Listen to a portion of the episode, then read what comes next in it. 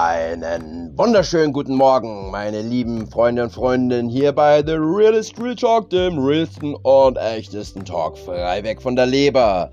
Ich hoffe, ihr seid mit dem richtigen Bein aufgestanden. Ich hoffe, ihr seid gut in den Tag gestartet. Ich hoffe, es geht euch prima.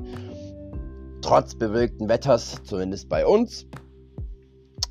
So, heute habe ich mir vorgenommen, keinen Kautabak zu benutzen. Ich habe mir gedacht, so Kautabak während des, der Aufnahme, dann ist wie Rauchen während der Aufnahme, nur es kriegt keiner mit. Aber da höre ich mich immer an, als hätte ich eine Wolldecke im Mund.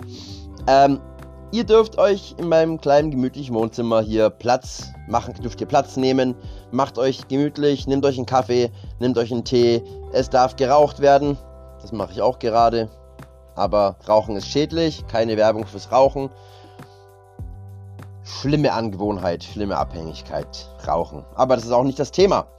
Mir geht es hier um die Whistleblowerin, die immer wieder in der letzten Zeit eine ganze Serie von Enthüllungsberichten herausbrachte zu Details über Facebook.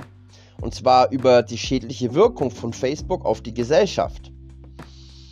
Die Quelle selbst gab sich am letzten Sonntag zu erkennen. Und zwar ist es Frances Horgan, 37 Jahre alt.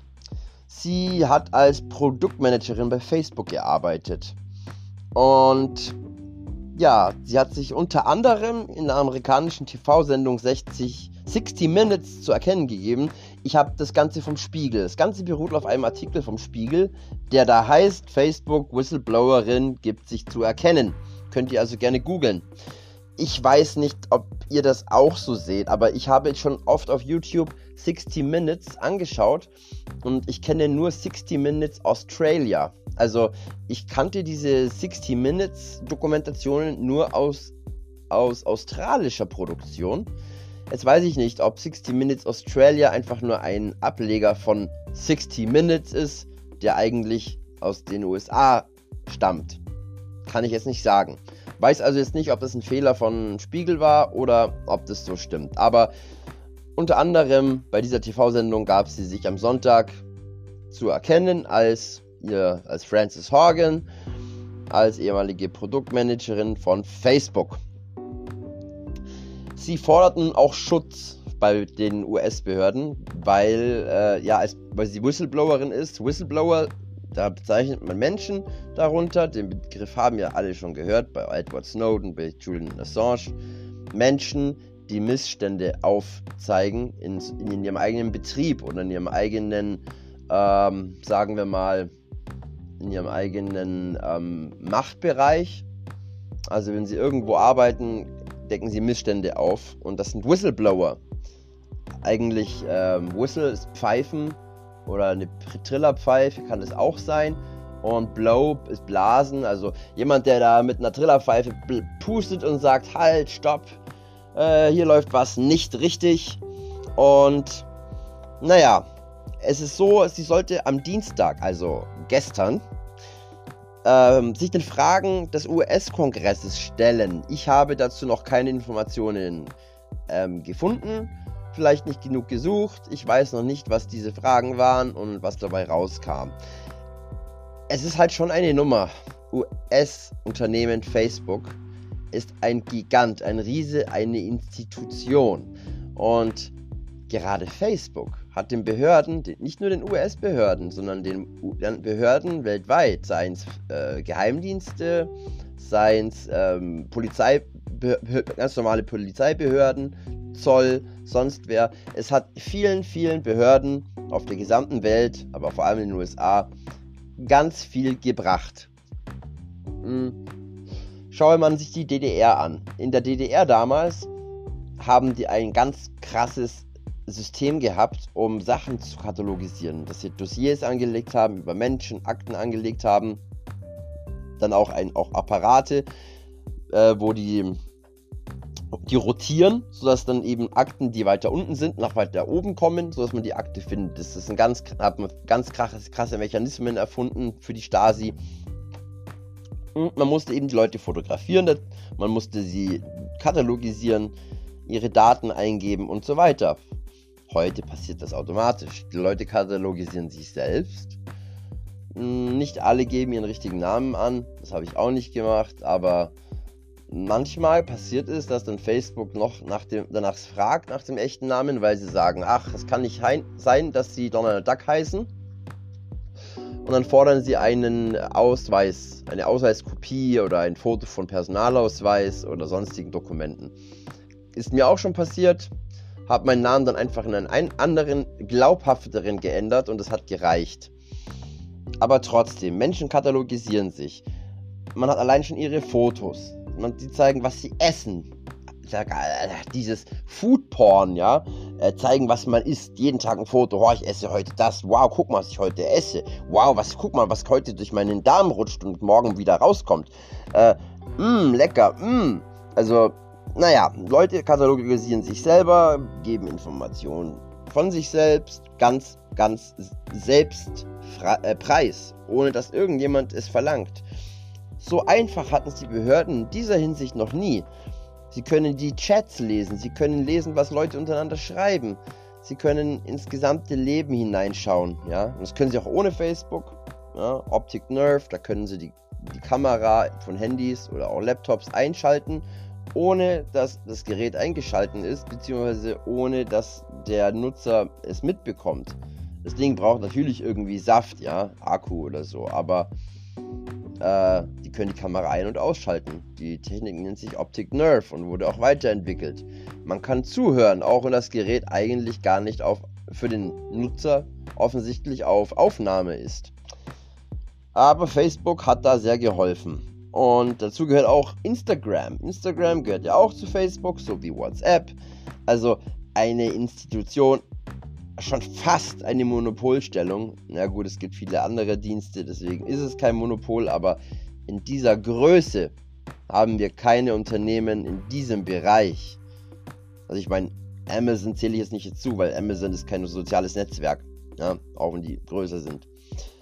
Naja, ähm, Francis Horgan sagte dem Wall Street Journal, dass sie zunehmend frustrierter geworden ist, weil Facebook ihrer Meinung nach nicht ausreichend offen damit umgegangen ist, dass Facebook Schaden anrichten kann oder könnte. Und das hat sie sehr frustriert. Ähm, sie hat in dem Bereich gearbeitet, der dafür zuständig war, Kampf gegen Manipulationsversuche von Wahlen zu führen. Es gab einige Mittel dafür, ähm, ihre Teams haben aber anscheinend nur minder gut daran gearbeitet es minder, minder ernst genommen nur. Und die Ressourcen wurden nicht voll genutzt. Vielen wurden dann auch wieder gestrichen, weil sie nicht genutzt worden sind. Es hat sie wahnsinnig frustriert und deswegen hat sie angefangen, Teil, immer Stück für Stück Details preiszugeben, bis sie dann letztlich ihren Namen preisgab. Und ein ganz großes Thema, das ihr auch am Herzen lag, Instagram, das zu Facebook gehört. Man hat herausgefunden, Facebook-Forscher, ich wusste gar nicht, dass es Facebook-Forscher gibt. Also anscheinend sind es interne Forscher gewesen.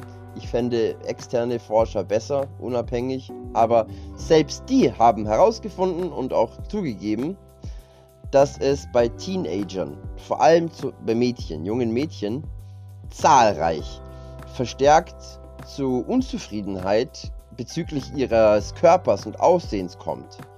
Thema Body Shaming. Und ja, das Ganze hat auch Auswirkungen auf ihre Psyche natürlich. Ja, und auf ihr Erwachsenwerden, ihr Großwerden. Ich meine, bei YouTube, äh, bei YouTube, bei Instagram, da schicken die Leute Fotos, die sind bearbeitet. Wow, die Leute schauen toll aus. Zeigen sich von ganz tollen Seiten. Ähm, bei Männern zeigen sie sich ganz toll mit Sport, Sportler und so weiter. Man weiß aber, dass ein ganz großer Teil dieser äh, Fitness-Influencer, sage ich mal, dopen. Es ist ein offenes Geheimnis, es gibt sogar Dokumentationen dazu, auch bei Frauen. Also äh, auch Interviews von Frauen habe ich schon gehört.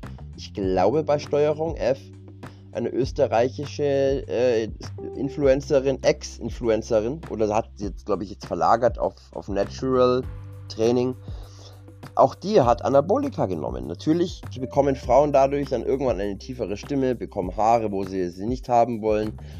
Aber es ist halt da sehr schwierig, genau zu dosieren. Und oft haben sie Ärzte, die ihnen dabei helfen. Ja, und damit machen diese Influencer ihr Geld. Und wenn natürlich da lauter top trainierte Leute sind, die da mit einer Eiscreme-Packung auf der Couch flacken, so auf die Art, hm, ich kann alles essen, was ich will, ich werde einfach nicht dick, hm, dann werden junge Mädchen ganz oft unzufrieden sein und sich denken, also irgendwas mache ich doch in meinem Leben falsch, ich bin völlig verkehrt, äh, Scheißleben und werden depressiv. So wie es auch bei jungen Männern passieren kann. Ja, wenn da Menschen sind, die wahnsinnig trainiert sind oder auch noch äh, irgendwelche Schauspieler, die schon 50 Jahre aufwärts sind und einen übelst gestellten Körper haben, den man mit normalen körperlichen Sachen, körperlichen Hormonen nicht erreichen kann. Irgendwann ist e-, Ende Gelände. Bei uns Männern hm, gibt es verschiedenste Aussagen. Die einen sagen ab 30, die anderen ab 35. Ich habe aber auch schon ab 40 gelesen verliert der Mann pro Jahr 1% an Testosteron. Das liegt natürlich auch an der Genetik, an der eigenen Ernährung und Lebensweise. Wenn man sich von Schrott ernährt, wird die Hormonbildung schwer sein. Aber wenn da Leute mit 50, 60 knackig und mit Sixpack und kein Gramm Fett und so weiter sich zeigen, dann fragen sich dann Männer, die 20 sind und das nicht hinbekommen mit 20, was mache ich denn falsch? Und das führt zu psychischen Problemen. Und somit sieht eben die Whistleblowerin äh, Frances Horgan, dass, dass, es, dass Facebook, Instagram und etc., dass die eine Gefahr für die Gesellschaft darstellen können.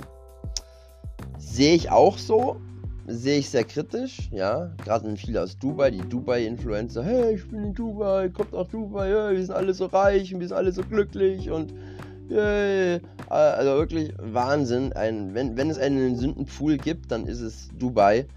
Und ich glaube auch Dubai wird irgendwann unter seinem ganzen eigenen Zeug zusammenbrechen, nachdem dieser Scheich, dessen Namen ich jetzt nicht mehr im Kopf habe, auf der einen Seite der Verteidigungsminister ist, Premierminister, äh, ach, der ist alles. Das ist im Prinzip ein, ein Autokrat, wenn nicht sogar ein Diktator.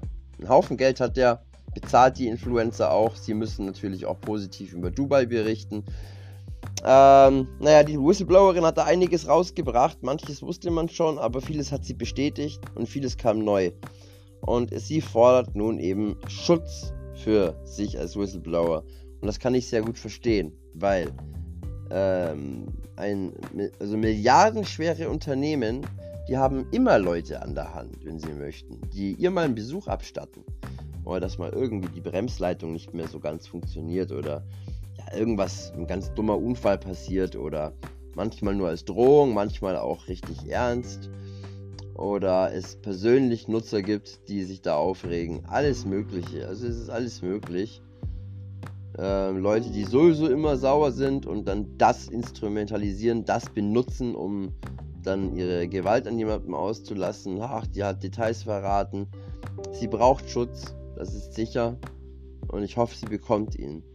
Die männlichen Whistleblower hatten schon schwierig. Jetzt weiß ich nicht, wie es bei weiblichen Whistleblowerinnen ist. Ja, bei den Männern heißt es meistens ganz schnell, ja, die haben jemanden vergewaltigt. Das, das wird, ist man eigentlich fast immer mit dabei. Weil das kriegt man nicht mehr weg. Selbst wenn es danach heißt, das stimmt nicht, da bleibt immer dieses Geschmäckle. Was sie bei Frauen machen, ich bin gespannt. Was meint ihr? Was ist eure Meinung? Ich bin bei Twitter. Ähm, ich verlinke das Ganze. Schaut doch bei Twitter hin. Ich habe da auch, eigentlich wollte ich The Realist Real Talk schreiben, aber der Name war zu lang, deswegen heißt es The, dann RST für Realist und dann Real Talk. Das ist mein Kanal bei, Twi äh, bei schon Twitter.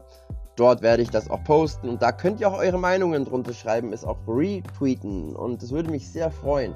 Schaltet doch wieder ein beim nächsten Mal hier, wenn es heißt The Realist Real Talk, den realisten und echtesten Talk frei weg von der Leber. Ich bin wahnsinnig dankbar, dass ihr zugeschaltet habt. Ihr seid großartig. Ich liebe eure Unterstützung. Immer toll, nette Menschen kennenzulernen. Und dann hören wir uns das nächste Mal wieder. Auf, auf bald, euer Tobi.